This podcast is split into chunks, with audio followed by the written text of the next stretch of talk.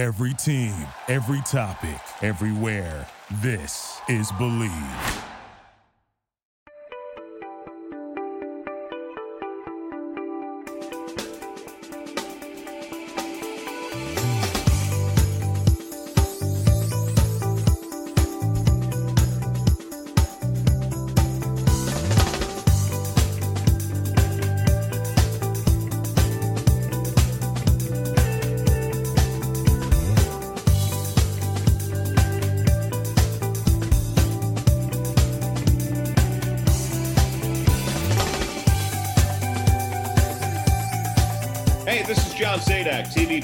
Cincinnati Reds, and you're up for Late Night Reds Talk. Hello and welcome to a special edition of Late Night Reds Talk Live, part of the Bleav Podcast Network, sponsored by our friends at Bet Online. Uh, my name is Nick Kirby. Uh, we decided to take this week off from the live show to spend time with family. Uh, we thought it'd be a good idea to take a look back at 2021 and some of the highlights of the show. I know there are a lot of folks who found our show as the 2021 Red season was going on. Uh, we believe the show's come a long way in terms of production value, as you will see during tonight's episode. Before we take a look back, I wanted to make sure that I told you about our partner, Bet Online. They have a brand new web interface with a ton of props, odds, and lines. Uh, there are five bowl games tomorrow and a bunch the rest of the week. Uh, our guy Carlos Guevara likes to watch the world burn. So he said to take Alabama at minus 13.5. I have no comment on that. Uh, Tim likes Oklahoma State in their game. They are minus one and a half as uh, I record this. Uh, I'm personally not much of a college football guy, but one bet that I like right now is the college basketball future NCAA tournament champion. Uh, if you're looking for a dark horse, Tennessee at plus 3,500 looks like a good gamble to me. They are ninth right now in KenPom. And I think they're probably a legit title contender. Um, but we have a great deal for you. Head on over to Bet Online for their updated desktop and mobile website and sign up today. And you can receive a 50% off welcome bonus for your first deposit. Just use our promo code BLEAV50. That's B L E A V 50 uh, to receive your bonus today. Uh, bet online is the fastest and easiest way to bet all your favorite sports. Bet online where the game starts. Uh, so we wanted to thank everyone who watched and listened to our show uh, and supported us this past year. Uh, it's been a blast to do the show and interact with so many of you. Uh, but let's jump in and, and kind of talk first about how the show started. Uh, I've been friends with Tim Daniel through social media for years and uh, always enjoyed. He has a, a, really good podcast, 48 Minutes Basketball Network. they do a great job over there. And Tim asked me uh, if I'd have any interest in doing a Red show uh, a couple weeks before the season started, and I was, of course, like, yeah, absolutely. Uh, any chance I can get to talk about the Reds, uh, uh, I'm in for that. Uh, so we wanted to make the show an interactive show, kind of do it live. Um, so we started off by using an app called the Locker Room app. It allowed people to listen live, and they could actually kind of join in on the conversation with us. the first episode we did was just a live show. nothing more. We didn't really record it or anything. There's no no evidence of how how uh, how awful that sounded. Uh, but we liked doing it, and we thought, hey, let's make this into a podcast. We were able to to, to download the live show at the end and then make it a podcast. So uh, the podcast version of Late Night Reds Talk uh, started with actually the second show, but it was titled Episode One just to uh, make it really confusing uh, for everyone. the locker room days of the show they served their purpose um, to get us off the ground running, but the quality just wasn't really uh, good enough long term. Uh, and so I think we've come a little bit uh, since then.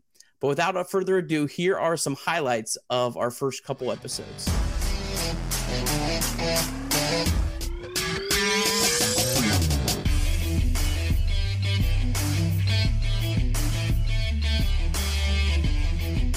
All right, guys. So welcome to uh, the second edition of Late Night Reds Talk with myself and Nicholas Kirby, writer of Redleg Nation himself. So we made it. We, we are now at two. Uh, if I recall correctly, in terms of baseball, if you get two in a row, that's a hitting streak, right? I think so. Sounds good to me. Yeah, I'll take it. So, uh, Nick, I kind of thought this would be a good time since we're now just eight days away from opening day. How beautiful does that sound, by the way? Just, just, just so good to hear. Um, maybe we could take this week and kind of talk about you know, next week we're going to do our big opening day preview, obviously. I want to kind of take some time this week to kind of discuss about how we kind of feel the team fares throughout the rest of the division. Um, obviously, the NL Central's offseason was one that was extremely unique where you didn't see a ton of teams make a ton of moves, and all of a sudden the Cardinals get Nolan Arenado. Um, you know, some of those big time Cubs players from their Theo Epstein run are now gone, like Yu Darvish, Kyle Schwarber, so on and so forth. And then um, the Pirates are just, I don't know if you can qualify them as a Major League Baseball team right now with all the guys they have, though I am really excited to see Ke'Bryan Hayes play.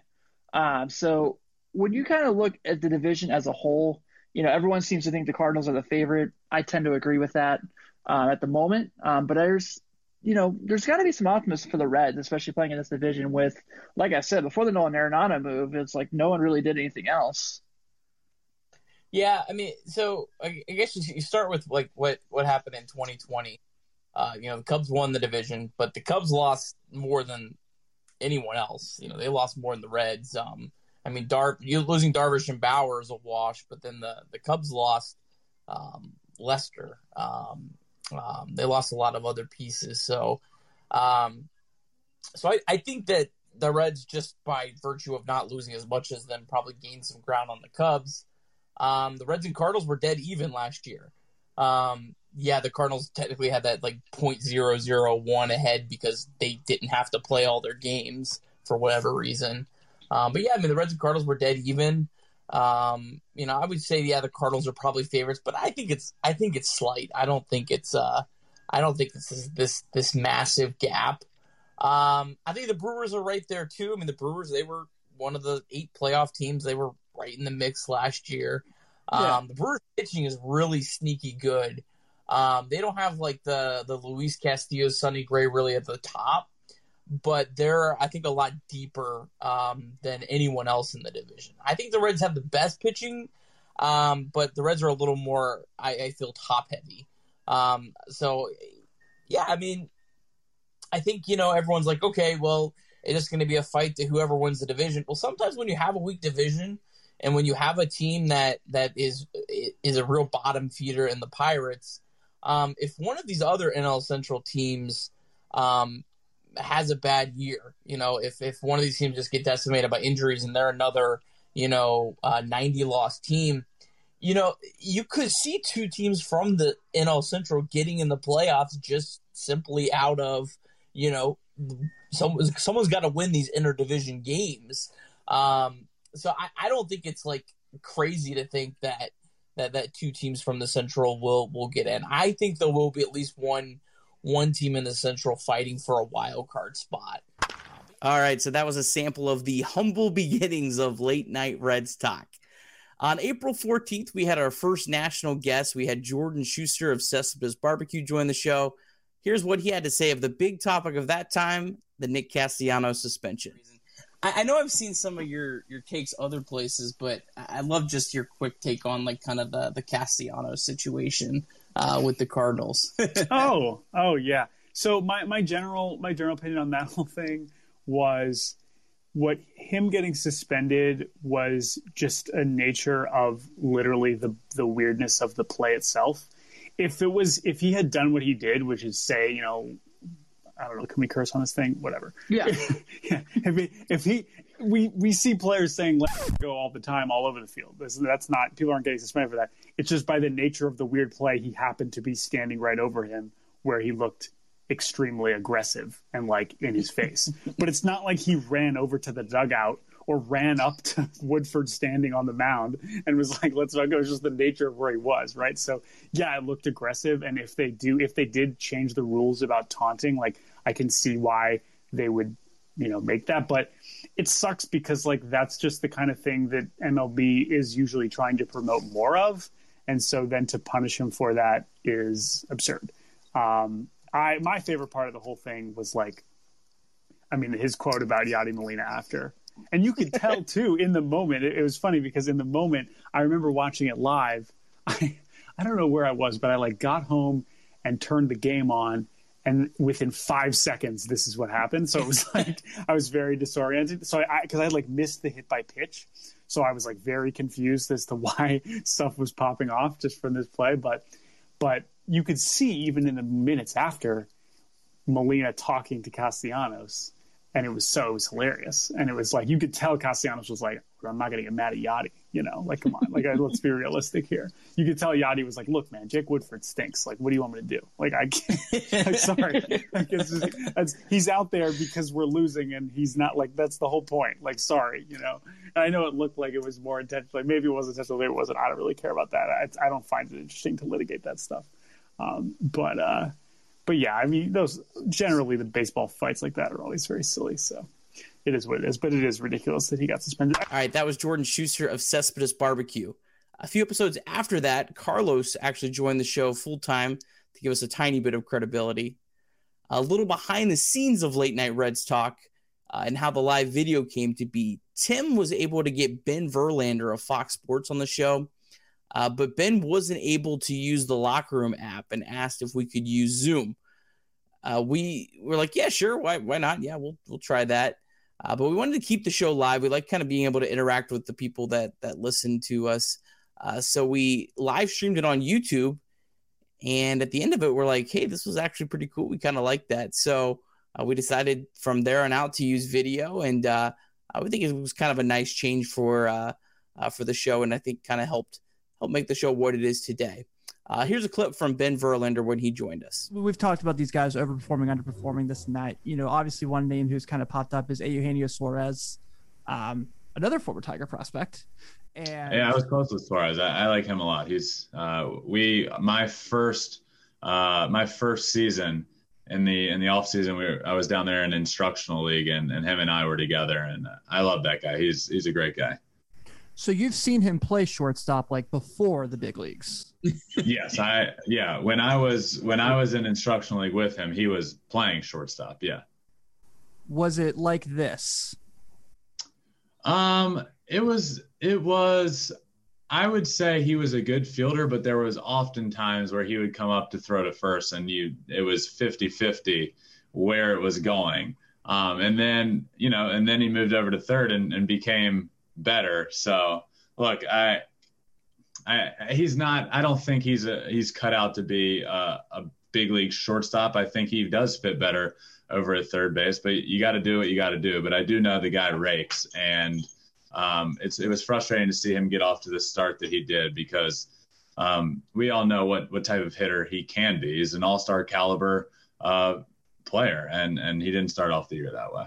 All right, that was Ben Verlander of Fox Sports. On June 16th, the Reds had won six straight games and were the hottest team in baseball. We were blown away that John Sadak agreed to come on our silly show for what we believe was the first time he did a Reds fan podcast. Uh, John actually came back on the show again later in the season, uh, but this episode was extra special because John told us a little bit about how he came to the Reds and showed us just how special the job was to him. If you by chance missed that episode, I definitely would encourage you uh, to go back and listen to it. Uh, this was the June 16th episode with John Sadak. You mentioned like during the pandemic, you know, you struggled to find work. You were just basically running and doing exercise to be sane. And you sent tape and information and letters to all 30 MLB teams. What was that process like for you? Just trying to get your just get your name out there for teams that hopefully give you a call. And thank God it was the Reds. Um, well, I mean, to be honest, I'd done it before. I mean, I'd done it multiple times. I did it when I was in the minors.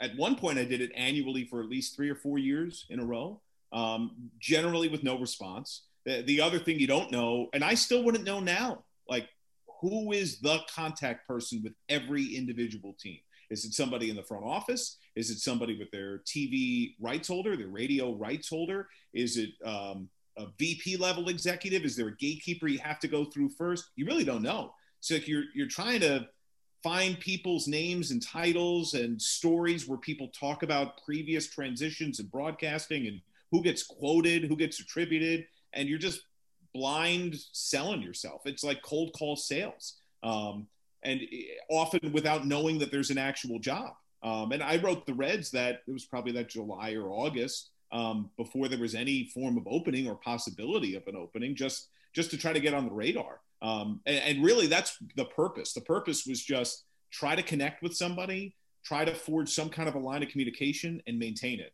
And then stuff happens. You know, like uh, these are these jobs are so awesome They're great. I mean, like everybody wants a job like this. You sit talk about sports for a living. It's it's amazing. Uh, they're Supreme Court justice appointments. You know, like people get this job, and unless they die or something horrible happens, generally they don't electively leave. You know, you don't say, you know what, I'm good. I'm gonna go do something. What are you gonna do? What what is a better job than this? Yeah. Um, so talk to me about the you know the call or how did it happen did you get an email the call like i mean i just kind of you hear big leaguer stories about their call i mean I, you know i'm just interested to see how it was for you how was that day who'd you share it with so uh, with this amazing opportunity with the reds I, I would say there were there were several progressions that of note so the first was I did most of my college basketball off a monitor in North Jersey, and uh, CBS would put me up in a hotel in North Jersey, not too far from our studio, because I would usually have games in back-to-back days or three games in four days or whatever. Driving back and forth would be too much. Um, so I was in that hotel. I'd called a college hoops game the night before. I had another one that coming night. My agent called and asked, "How would you like to interview for the Reds television job?" And when that first so when, when you're talking about interview you don't know they don't really tell you you're one of three five ten whatever but you know you're in a fairly small group from whatever the sample size was. So you, you got a shot. You got a legitimate swinging chance. Um, to be honest when i first got that call i was my, my response was like yeah and, that was in no means a, a disrespect to the reds or cincinnati it was the opposite I've been really close with multiple other jobs like this before. And every other time, I knew a major decision maker that had my back, that got me into that group. And then when he calls about the Reds, I'm like, I, I don't know anybody. I don't know anyone with the Reds or in Cincinnati. So even if I've gotten to this point, I was convinced that I had a great chance if I didn't have any one of those prior jobs. And in s- several of those occasions, you know, I'm calling my parents, I'm calling my, my high school best friend, I'm calling my college buddies, and and it didn't happen. And it didn't happen. And it didn't happen. And it becomes this you know you, you dread the rejection. You get so scared of the no that to be honest i didn't tell that many and i also i really didn't think i was going to get it. I don't know anybody. This would be great experience. Let's go through the process. But clearly somebody's going to know somebody more connected than me. And i'm just here as the obligatory we want to talk to three five whatever it is. And i'm that third fifth tenth person. Um, I went through the process. I had three different uh, interviews. They all went incredibly well. With each progressive one, I did start to think, I might actually have a chance at this. That this could actually happen. And I finally got the call. Again, I, I was actually about to record an open for a college basketball game. I'm in the studio with my partner. We're minutes away from taping this thing. And I get a call from my agents. Excuse me, I uh, asked the producer, can I step out for a second? And he calls and says, You got the offer. Like, they want to hire you Like, oh my god, it uh, it really it makes me emotional. Think about it. Um, it, it was really cool. It was. Uh, I called my wife. We had the shortest, most emotional phone call that I've ever had because I had to record the open. Like he said, yeah, you got two minutes. we got to go to work. so I called her and she wanted to make small talk. And I had to say like, whoa, whoa, whoa, whoa, whoa. I'm sorry, but I, I just need to get this out. I told her, you know, she started crying. She was super excited. And uh, yeah, and then I went back in and I did the game. It was wow, that was really cool. And then uh, that that whole drive home, I'm calling people that I know um, to to let them know that are you know within my circle, my dad, my mom, my brother. Um, it, it, was really special. Joining us this week, you can check her out the Cincinnati Enquirer, also with Q102. Uh, this is Miss Lindsay Patterson. Lindsay, welcome to Late Night Reds Talk. How you doing? I'm good. Everything's going really well right now for the Reds, so I'm, I'm doing good. Joined by you guys. Yeah, we're glad to have you here. Um, I know the first thing we want to get to is uh, you told us before you got on the air you're, uh, you're the big hype for the Reds, so obviously you're excited about this season so far. What are you feeling from watching this ball club so far this season? Oh my goodness, where can you go? And I think that's one of the biggest things. Obviously, everybody that's on here have followed the team for a really long time. There's a lot of ups and downs and all the buying and selling talk. But I think what's really cool about this team right now is you can look at the rookies, you can look at some of the vets, the OGs out there, and there's just a lot of excitement when it comes to all the players all around. So there's so many things to point to, but I think just like the rookies' performance and production right now has been something really fun to see for the fan base. Coming off this last weekend, you know they had the Brewers series; they take three or four there. Uh, what was your reaction to seeing what the team did that series and getting ready for this next one coming up? You know, it's crazy because going into that series, I think a lot of people, any Cincinnati sports fan would look at it and say, there's no way they're going to take three or four when we really need them. I said we. I don't play for the Reds. I take that back. When they, I, I know how people feel about we. It's okay. We're, we're a we. We're a we. Yeah, And we're, we we, have- we're a we show. And we have that- Carlos. Carlos is in the Reds minor league system, so we actually can legitimately say we. Okay, I'm for sorry. Carlos, we, I'm speaking for him too. Uh, I think you look at that and seriously just going into it. I know they have another big series coming up at home with the Brewers, but you looked at it and, and everything against the NL West and how they struggled with the Padres series. There's no way they're going to catch up with the first place team in the NL Central and do what they were able to do. And four games, it's not a lot when you have the first place team coming to Great American Ballpark. So I think for them to actually do it when you really wanted them to take three or four, and I thought if you could split, that's a win-win situation. I would have probably taken it before the series. So to be able to take three or four, I think that's just crazy because you don't always get what you wish for when you're a Reds fan. Isn't that the truth? Especially when Peralta's got a no hitter through five innings and you still pull that one off. Yep. You, you get Brandon Woodruff, who's awesome, and you manage to get to him. He, he scored a run in the first inning. Uh, so yeah, it was definitely exciting. It was a lot of fun. How would you enjoy the All Star festivities? Not only Castellanos and Winkers getting in the game, but Jose Barrero and Nick Lodolo doing their thing in the futures game. There's a lot of excitement. I mean, goodness, I, I, I talked about the rookies before, but you even look younger than that. The future of the Cincinnati Reds, you have to be just excited to know what's about to happen with this team. And then obviously, I- Nick Castellanos, I- I've already said it plenty of times. Build the statue at Great American Ballpark. He's so exciting. I've used him as a comparison, and sorry to bring in a little bit of football in here, but but Joe Burrow, um, he's just he gets fans excited. He has that swagger, and that's what you see from Nick. And then obviously Jesse Winker. That stuff is really exciting. You know, obviously want to see him produce a little more in the All Star game, but it's all about fun. It's all about fun and and making it there. And I think it was really cool to see him on the national stage. And I feel like they're just getting started with what they're going to be able to do in the second half of the season. Those guys look like they're having a really good time. And I just hope uh, they can stay on this roster for, for a few years to come. All right, that was part of a really fun interview with Lindsey Patterson during the All Star break. The next clip comes from C. Trent Rosecrans talking about his Ken Griffey Jr. story. We had him on the show on July 21st. Uh, one of the sto- stories I remember you wrote that I really liked, and I wanted to kind of touch on, is you did an article, a story on Griffey, Griffey Jr.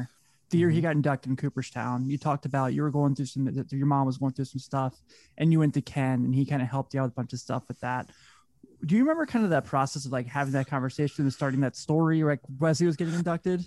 So okay, that's funny. Um, the the story that I wrote um, was about several years earlier, me going to Ken and just knowing that his mom had had colon cancer, and my mom had just gotten diagnosed with colon cancer, and he was the only one I know I knew who had who had dealt with this.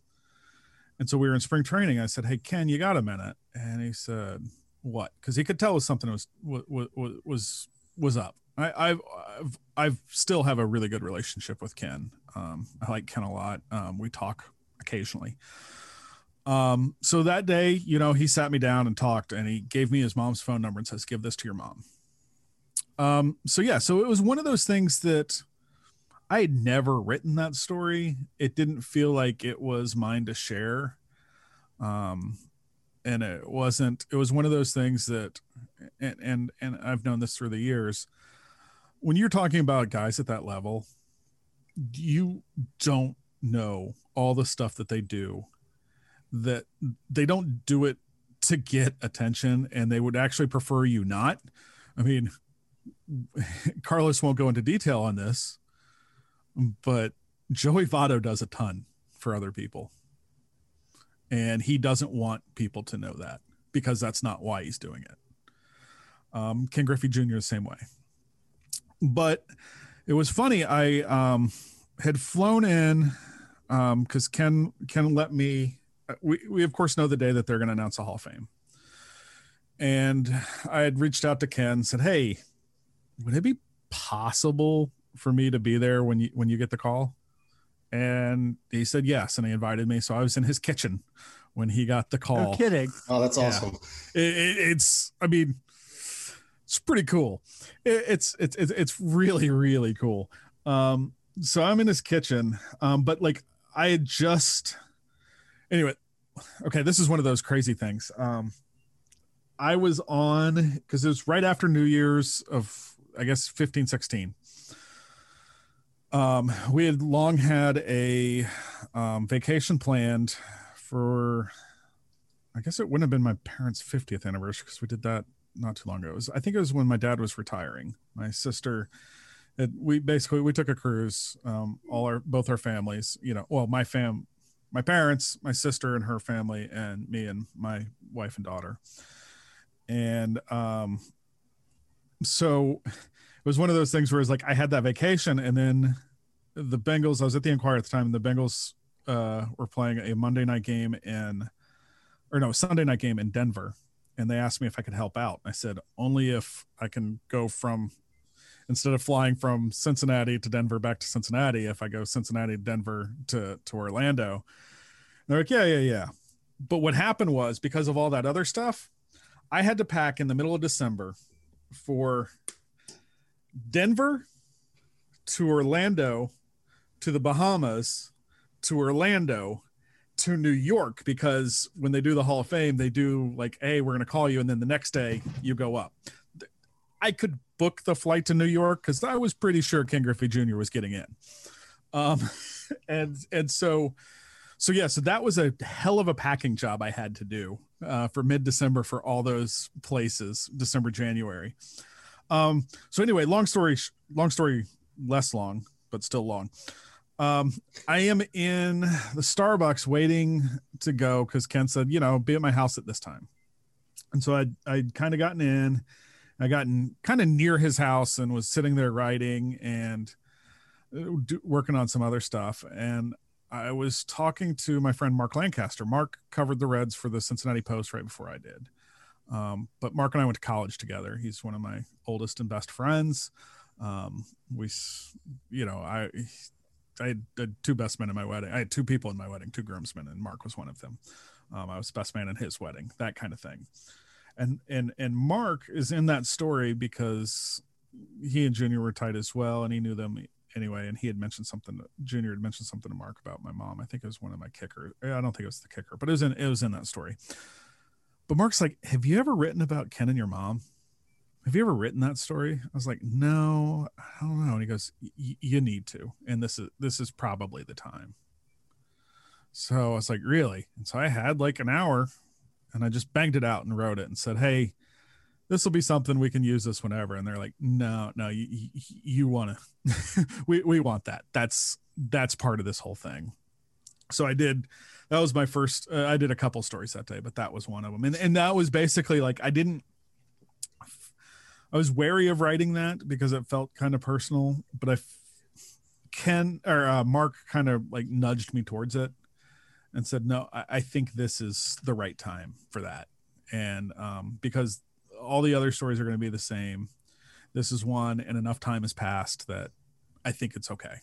And so yeah, so that was kind of what it was. Is I had that story in the back of my head, and Mark knew about it, and we had talked about it, and he, he said you, you you should probably write it so i wrote it and it turned pretty out cool. pretty good I, it's funny like i just came up on my memories or whatever because uh, this was about however many years ago six years or so it was five years ago that um, this was the weekend to if cooperstown the induction and um, so it popped up on my memories the seattle times asked if they could run that story republish it and the Enquirer said yeah sure um, so it was in their section as well. So that it ran both in January in the Enquirer and then in July in um, in in the Seattle Times. That was C. Trent Rosecrans talking about his famous Ken Griffey Jr. story. Hey everyone, I wanted to tell you about one of the partners of the Bleav Podcast Network, Lightbox. Say goodbye to dull gifts. Lightbox lab grown diamonds are the brightest gifts of the year.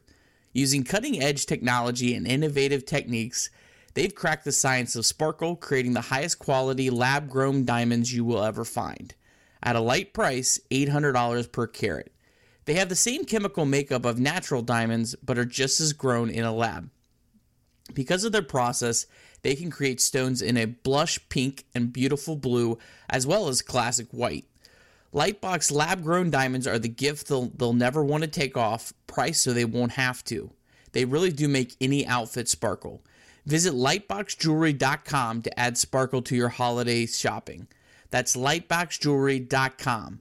Lightbox diamonds, never a dull moment. We had been wanting to have Ryan Castellanos on the show for a while, and we were finally able to make that work on July 28th.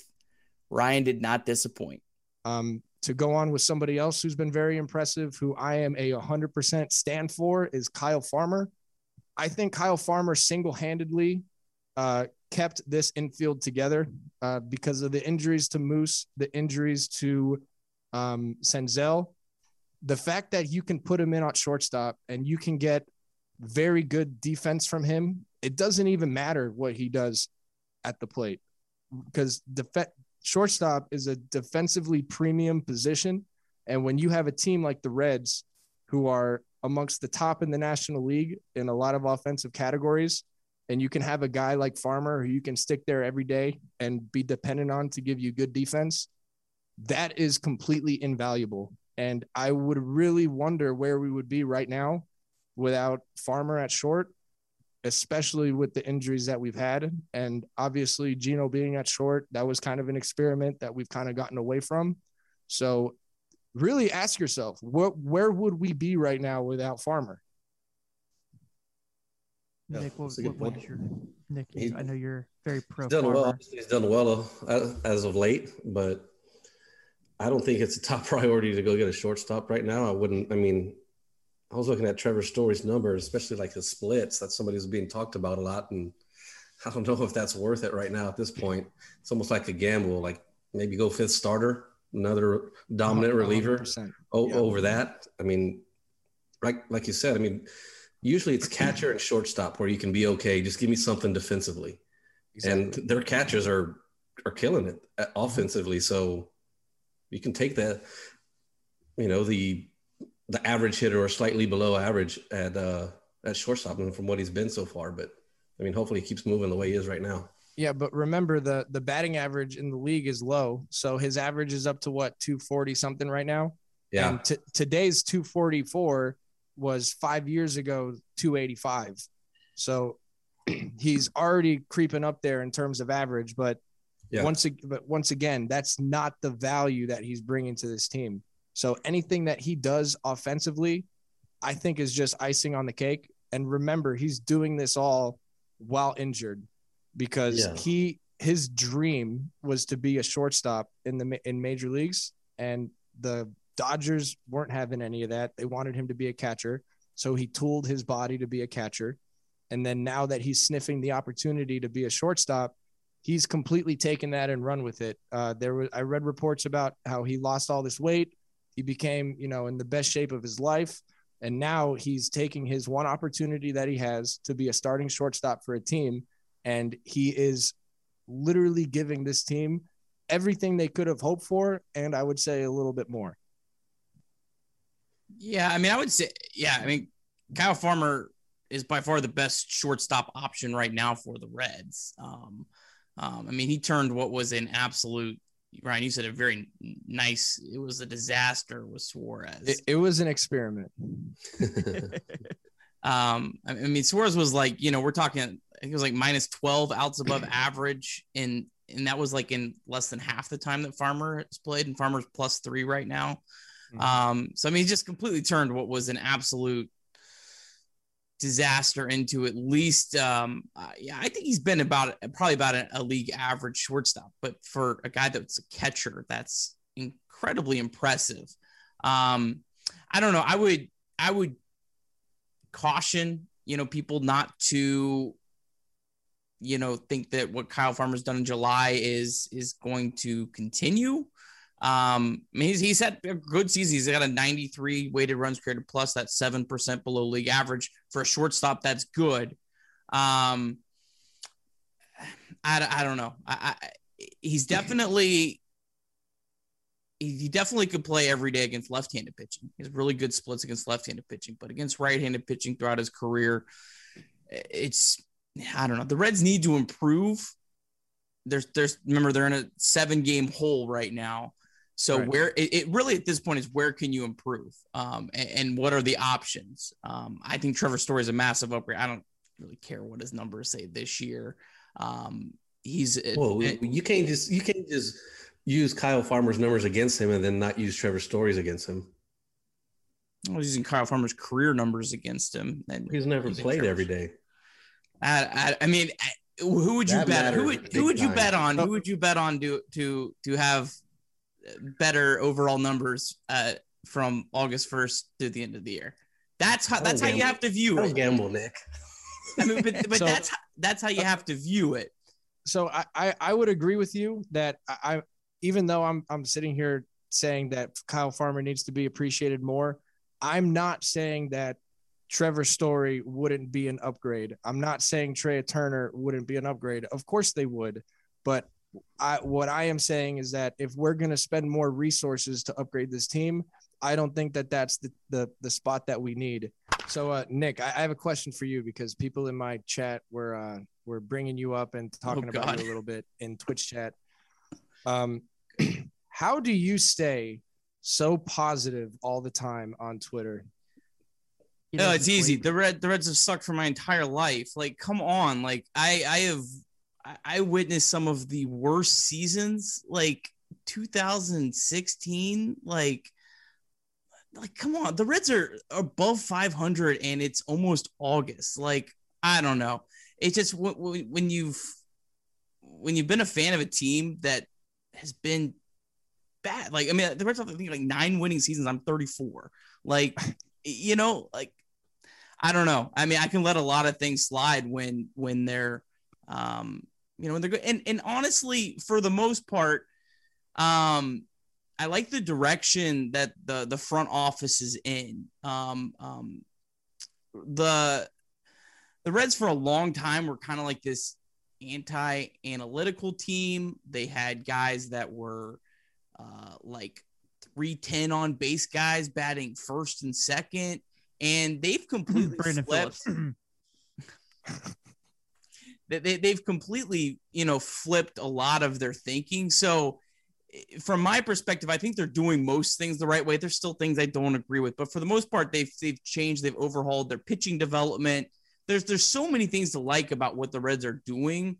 Um but that on top of i mean just they're they're both like if you can't enjoy this why are you a fan of the team? That was the one and only ryan castellanos we capped off an incredible stretch of five straight weeks with a big time guest with Mo Egger on August 4th. the other part of it is th- this has been the first year and you guys see it all the time on on social media um this has been the first year uh, since i've been doing radio that we've talked extensively about the role of ownership in in the, the construction of the club and uh, that's been an interesting juxtaposition that that it's it's a team that people like.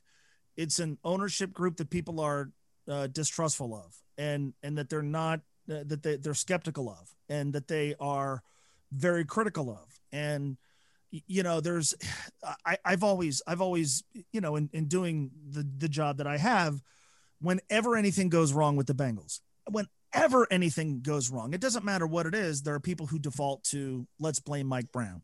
And sometimes that criticism is is earned uh sometimes it's overboard. Uh but i've always felt like you know this this guy no matter what happens can't get a break. And then I- don't know that bob castellini has been a terrible owner. I don't i, don't, I certainly don't view him as a sinister man who's you know sat up in his office for 15 years firing people left and right you know doing everything he can to to to to you know put pennies together. At the same time the performance of the club over his 15 years has been underwhelming relative to what the expectations were when he bought the team. And what they did this offseason did have a direct impact on the on-field fortunes of this year's team. And people have noticed and they're angry. And and and even if they're not angry they're again skeptical of and mistrustful. And that's where the blame goes you know uh, we've talked less about the role of David Bell and, and and sometimes less even about the team itself. And when everything, whenever anything goes wrong, the finger gets pointed right or wrong uh, at team ownership. And again, I think some of the criticisms are very valid. I I think some go drastically overboard, but you're always going to have that. That sort of contrast has been really interesting to me because in years past, and I think this is probably true around baseball. In years past, when the, the Reds haven't been very good, and God knows there's been a ton of years like that, the finger gets pointed at uh, the system, economic disparities in the sport, uh, bad players, bad manager, whatever. We don't talk about ownership. And this year, it's look, the players are fine. The people running the club are doing everything they can to put a good product on the field. We don't know about this owner. Uh, and that has been that's been very very interesting to to watch unfold. That was Cincinnati Reds sports talk legend Mo Egger. Next up is Charlie Walters of Reds Live. He was a really fun interview and told us about how he commutes to GABP from San Francisco. You are, as you say in your Twitter bio, 513 born and raised. You work for the Reds and fly in for Reds Live to work with Sam LeCure and Chris Welsh. You also work in San Francisco, Sacramento area, going back and forth between up and down the bay. Um, how is really the question? How do you do all these things, Charlie? And like, what does your sleep schedule look like? Um, I get my eight hours of sleep. I, I, make sure I get my beauty sleep in there. But it all started. I've been with the Reds now for three years. Unless you're a diehard Reds fan, you probably don't even know. I was the down on the farm, like minor league reporter for Reds Live 2019, the year we had Yasiel Puig. So I went down to Double A Chattanooga. I did a story on Tyler Stephenson. I did a story on uh, who else did I do? TJ Friedl, who happens to be cousins with Coach Cal and Sean and Archie Miller. So he had the basketball bloodline, and that was a cool story. Um, did a story on Taylor Trammell before he got traded. He was the number one prospect at the time. Michael Siani down in Dayton, a story on all the consecutive sellouts that Dayton had in general. So I was all over the place. Went to AAA, did a story on Aquino and O'Grady right before they got the call ups. Um, but you probably didn't, unless you caught pretty much every single Reds game, you may not know I exist because I was on, you know, four or five Reds live shows tops that year. Last year, they extended it to 30, 40 games, but with the pandemic, I got prorated down to 10 games. So if you watched some of the series last year, you may have been like, who the hell is this guy? Um, so I stepped in there. I was working in Lexington at the time as a sports anchor for the NBC affiliate there. So it was an easy commute. Like you said, I am Cincinnati born and raised, lived there for the first 22 years of my life. Um, so my fiance actually at the time girlfriend got a job in San Francisco working as a sportscaster out here. She was a news anchor in Lexington and said, I want to, you know, I'm tired of covering depressing fires all the time. I wanted to get into sports and do what you do. So I helped her with a tape and she of course makes a market jump about 60 spots into a top 6 market in the country and moves out to San Francisco my contract was up in Lexington. I said, I'm going to take a gamble. I'm going to move out to San Francisco and see what happens during a pandemic, nonetheless, knowing that there was a good chance that the Reds were going to ask me to come back this year. And I figured it out when that day came.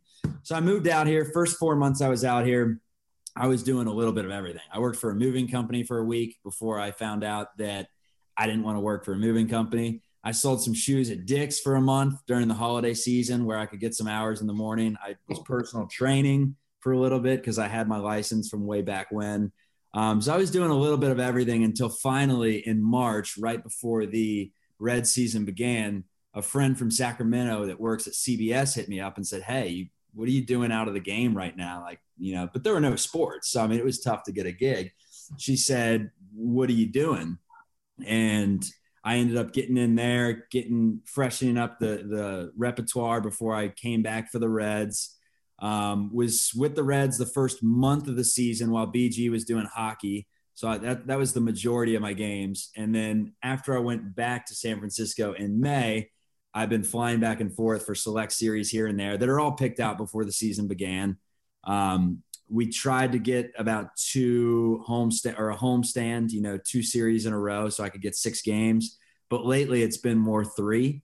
So I'm flying back and forth for the three game sets, but we're in a playoff push, man. And then the and then the San Francisco job just happened in the last few months. Um, they reached out and saw that I was doing it's owned and operated just like the Sacramento one. So they poached me away from Sacramento. So now I'm working closer to home. But yeah, a lot of uh, frequent air miles. Long story short, flying back and forth. Uh, for example, last week when I came back for the um, what series was it? The Marlins series. I took a red eye on Thursday, got in Friday, Saturday, Sunday, worked, immediately got on a red eye back on Sunday, and then had um, anchoring in San Francisco Monday night. So a lot of traveling, a lot of airtime, which I can't complain about. So Uh, this is Mr. Ryan Castellanos, who has become one of us in his time in Cincinnati. So, buddy, we're happy to have you back. I know this is a brutal game, um, but for those who are now just now joining us on YouTube, you brought a surprise with you to the show. Yes, I did, and uh, I I was hoping I could use it on a Reds win, as I so uh, boldly predicted. Unfortunately, we came up just short, but our boy Kyle Farmer did hit a home run today. So uh, just to celebrate that with our boy Nick Kirby, who we all know is the biggest fan of Kyle Farmer. Uh, here we go. Quick celebrate. Eighth inning home run to tie the game by the shortstop himself. As it literally stops working. Bruh. And if that's not an omen for the If Red that's not a season at the metaphor, current time. Hold on. This is it, it- awesome. It, it, might be overheating from the pregame hype. Please don't start a fire. Listen, the, the whole world is burning right now after the Reds lost. So it's a house fire is the last of our worries. Does that mean we can You'll just be you'll just be sitting there saying, "Oh, this is fine." There we go. Hey! We're back. We're back. Kyle Farmer.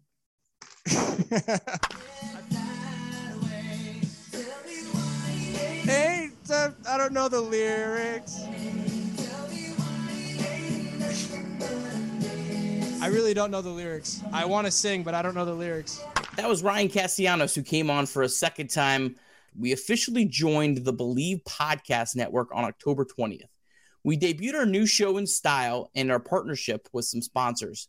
We felt this was a good way to cover some costs of equipment and producing the show at a higher quality. We never wanted to ask our viewers for money and always wanted to keep the show and everything with it free. Our first guest under the new partnership with Bleav was Joel Luckhaupt. What is going on, everybody? I hope you enjoyed all our new cool gadgets. Welcome to Late Night Reds Talk Live. It is Wednesday night, and you know what that means. A very fun evening. Our debut on the Bleav Podcast Network. Last week we had your pal John Sadek on, big friend of the program. We uh, That were guy. That yeah. And I asked him, on you might have saw in the highlight clip Nick put together for last week's episode. I asked him if you actually have like a database or if you know everything off the top of your head. And he said that you know everything that you display off the top of your head. Can you confirm this fact? That that is so much. That is so much. So you know what's funny is, anytime I do one of these little interviews, any or podcasts, I always worry that somebody's going to want me to tell them my favorite stat off the top of my head. Let's be honest. I I look stuff up. I mean, I always I always am looking stuff up. Um, the advantages that I have is I'm pretty fast at looking stuff up and uh and like john said i'm i'm pretty good at anticipating what needs to be looked up um and so that's i think what you know what i'm pretty good at uh but otherwise i i mean yeah i know a lot of reds history and i know um, a lot uh, I, I have an advantage because it's my job. I can spend time paying attention to things that people don't have time to sit around and pay attention to. So I get a lot of esoteric data and, uh, and statistics that um, that other people don't don't even think to look up because you know they don't they don't pay that close in detail to the to what's going on with the team. Without giving away all your secrets and tricks of the trade, is a lot of it like fan graphs and baseball reference? Do you go deeper than like baseball savant? Um, I don't do a lot of baseball savant because, in my experience, the context of the stuff that comes from baseball savant um, depends on the announcer wanting to be able to say it because it's not something that you can just plop down in front of a guy. Now, I mean, if they're talking about uh, you know, somebody's velocity or, you know, hey, this guy's been hitting the ball well lately, then I might go and look up something relevant to that. Um, but I don't, um, I don't typically use a lot of baseball savant unless the, unless they ask me to look up something for them. It's not that I don't like the site. It's just that, you know, if I, if I gave somebody a note that's, um, you know, the last 10 pitches that he's hit have been, you know, whatever, I don't know. Um, it, it depends on whether or not that's something they want to talk about. And so I, I, I don't tend to go there. It's a lot of baseball reference. Um, I do have a retro sheet database on my computer uh, that I use for searching. Um, I uh, also have access to Sport Radar through uh, through our job uh, through the work. So um, those three together are pretty much what I do most of my research on, and it just depends on the nature of the question. Um, they each have their strengths and they each have some deficiencies, and so they kind of fill it. Each of the three little uh, databases kind of fill in the gaps. That was Joel Luckhaupt back on October twentieth. We had the pleasure of Devin Mesoraco joining the show the following week. Devin was a really cool interview and gave some interesting insight into his time in Cincinnati. You're taking batting practice that day with the Reds, and then you find out you got traded for Matt Harvey, and you pinch hit that night against the Reds. What was that day like for you? You guys got a lot of good clips. I need to like, get a mixtape of my uh, my whole career. You guys are making me feel good. But anyway, uh, so I had kind of heard that something was in the works. Uh, Jay, Bruce, and Todd Frazier were with the Mets at the time. So I guess the day before or two days before when the series started, they called those guys in and said, "Hey, you know, what do you think about this Mesoraco guy? See, see a bum in the clubhouse? Will everybody like him? Whatever. I don't know what they asked, uh, but they they uh, brought those guys in and asked them some questions, and then they those guys told me, "Hey, you know, they might be trading for you. Let's, you know, something might be happening here." So I was kind of aware of it, and so you show up to the park, and obviously the team doesn't really tell you anything. Uh, and it was it was kind of a weird day as I was going out there, and we hadn't been playing very good at the time, so I was kind of hoping that I would get traded. The Mets had a better record and were competing at that time, so I was kind of excited about it, and uh, you just kind of wait. You just wait around, wait for it, get ready to play. Uh, what probably happened is they had to go through my medical records, and that could have took them. You know, that was an hour long process, hours, just through all the stuff that they had as far as all my injuries, and uh, they finally came and said, "Hey, you got to go talk to the the skip and the GM. They're in Rick Stowe's office, and they said I've been traded and." You're going to be playing for them tonight. And all right, perfect. I was I was excited. You know, it was cool. I'm pretty easy going. So grab up all my stuff and head over to the other locker room. That was it. Uh, it. They they sent out the rest of my stuff to my house in Cincinnati, and then I was with the Mets. It was cool. It was it was very surreal getting a bat that night. Uh, that was the weirdest thing. I had played over, I'd been over there, and then I I didn't want to pinch hit that night. Like, hey, give me a day, you know, let me let me process this. But it, all right, let's get you a pinch hit. You're going to play tomorrow. I didn't even have any blue gear, you know. I had no blading. It was just like, oh, you're going to have me hit today. I don't think it was even a big spot. Like, it wasn't like it was just all right. Go ahead and hit so you can get in it back. Uh, so that was very weird.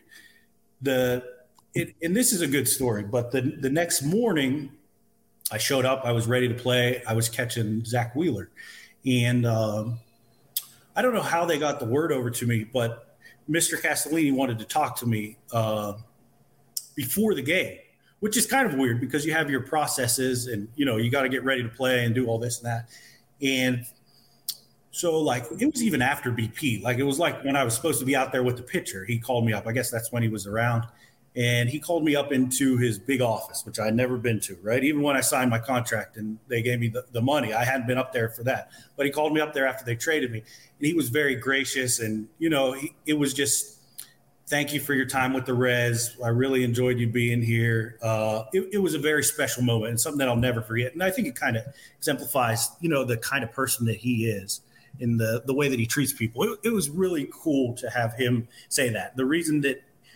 he said that they wanted to trade me because it was going to be more beneficial for me. I was going to get more of a chance to play. They had Tucker over there. We're kind of, you know, he was playing more at that time. Uh, it was a very special thing for him to do and reach out to that. And, and, and I really, you know, respect him a lot for that. Our last live show of the year, we had Bobby Nightengale, the Cincinnati Enquirer, on the show. He shared some great insight into the offseason, but the most interesting thing that I took away was what he said about Nick Senzel and his future with the Reds. I feel like under the radar in terms of if he stays healthy, that's the big question. Nick Senzel is like always the the first guy that comes to my mind. I mean, he's a, he, he looks good every time I watch him play in like spring training, um, the summer camp in July 2020. He, he, he looks a lot better. I mean, it's just one of those injuries just keep popping up and kind of derailing his seasons. But um, I, I, know he still has a lot of supporters among the Reds front office and saying we don't want to trade him. Uh, we still believe in him. I mean, he's a former number two pick, former top 10 prospect in all of baseball. I mean, it's one of those, if he figures things out, and I, I feel like Jonathan India was like, that was supposed to be the Nick Senzel, what he's supposed to look like. And if he can turn into that um, in center field, especially, I mean, that, that solves a lot of problems. I felt like he would have solved a lot of problems if he came back healthy last year.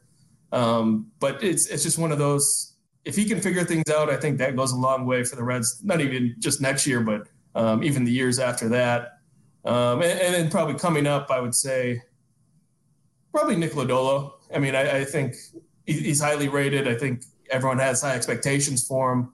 Um, but I'm excited to see what he does. I mean, I remember I saw him shortly after he got drafted, maybe the first month after he got drafted, and Kyle Farmer caught him in Dayton on a rehab assignment. Um, and Kyle Farmer, he was catching at the time. He was like, he, he looks like Chris Sale out there. Uh, and kind of reminded him of Alex Wood a little bit. Was and Alex Wood was still on the team at that time and uh, was college teammate with Farmer. So I mean, he, he gave him a lot of really high praise, and all Lodolo's done is dominate the minor leagues when he's been healthy and pitched. Um, so I, I, think he could be a guy that um, you know, second half of the season, you could really see some big innings out of him. Yeah, Senzel's kind of one of those players that uh, everyone was super high on when he came up, and they, they've kind of forgotten about him in some ways. But yeah, I mean, the red ceiling, it, it just it shoots up so much higher if, if you know they're able to get honestly, even probably just the healthy Nick Senzel, just who can play, you know, because uh, uh, he can contribute in more ways than I think than just uh, than just hitting, you know, with his speed and his defense. Feel free, you don't have to answer this if you don't want to, Bobby. There's a lot of a lot of uh, chatter that the Reds and, and Senzel aren't on good terms. Do you you don't from what you said, do you not get that that sense that it's not maybe as bad as it's made out to be in some aspects of the world? I mean, it obviously didn't go well last August. I mean, the Senzel wanted to return. The Reds said, "We don't think you're healthy um, and fit enough to play at the major league level on a daily basis." So they sent him down, and then um, Senzel said he was still hurt and um, ended the season on the injured list. Um, but every every time I've talked to a front office guy, I mean, it's always kind of been the same message. Like he's still a guy we believe in. Um, we're not looking to trade him. We're not looking to, you know, we, we still think he could be our starting center fielder next year. I, I think obviously the injuries are kind of make it a little bit less like we're we can't for sure picture him as our starting center fielder. He's going to have to come in healthy, um, kind of prove some things in spring training. But I, I don't get the sense that it's kind of like a irreparable relationship or um, that he wouldn't be happy playing. I mean, I think it's just I think it was a frustrating season, frustrating injury, um, and it just kind of played out publicly. That's awesome. Yeah, if, if he's healthy and, and he's banging in spring training, the relationship's going to be fine. But if he's not healthy and he's not banging, the relationship's not going to be fine. I, I feel like this is kind of the last like if things don't go well this year, if he's if it's more injuries, if he doesn't play well, um, then maybe I, I, wouldn't be shocked if the Reds moved on from him. Um, but it, it, does feel kind of like a last straw type thing. But I, I just know Reds still love his potential. All right, so that wraps up our best of late night Reds Talk 2021 show. Uh, we hope that you have enjoyed this look back. Uh, on behalf of Tim and Carlos, we want to thank each and every one of you uh, who have tuned in, who have listened, who've supported, interacted, sent us questions and tweets, uh, reviewed, subscribed, and everything and anything in between uh, for our little show. Thank you so much. We really do um, appreciate it. Uh, I know that there's a lot of Reds fans out there who have been disappointed so far in the offseason, uh, and I get that. Uh, but I'm excited. I'm excited about this team and uh, some of the players that we have. I'm so excited about Jonathan India and Tyler Stephenson. uh, and just the, the the superstar type talent that they have. I'm excited about Hunter Greene and Nick Lodolo and Jose Barrero and uh, all the other young players. And uh, of course, I'm excited about every single remaining at bat from Joseph Daniel Votto. uh, I know that not everyone's going to share my same level of optimism, and and that's okay. But uh, those who do, those who uh, want to be hopeful, those who want to believe in the Cincinnati Reds, I hope that you guys will continue to support this community, um, continue to to to build on this. Um, Reds fans who just who just want to uh, believe and just be hopeful about this team uh, as we head into this new year. So, um, I love stats. I love numbers. I love StatCast. I love wins above replacement. I love all those kind of things. But I don't ever want to forget that the reason that I'm so invested in all this is because I love baseball and I love the Cincinnati Reds. 2022, it's going to be our year. As always, go Reds.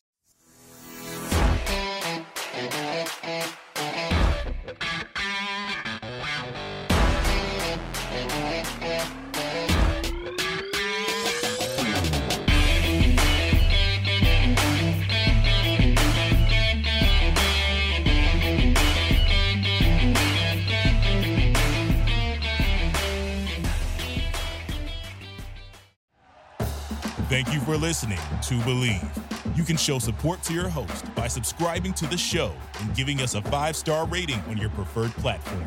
Check us out at Bleav.com and search for B L E A V on YouTube.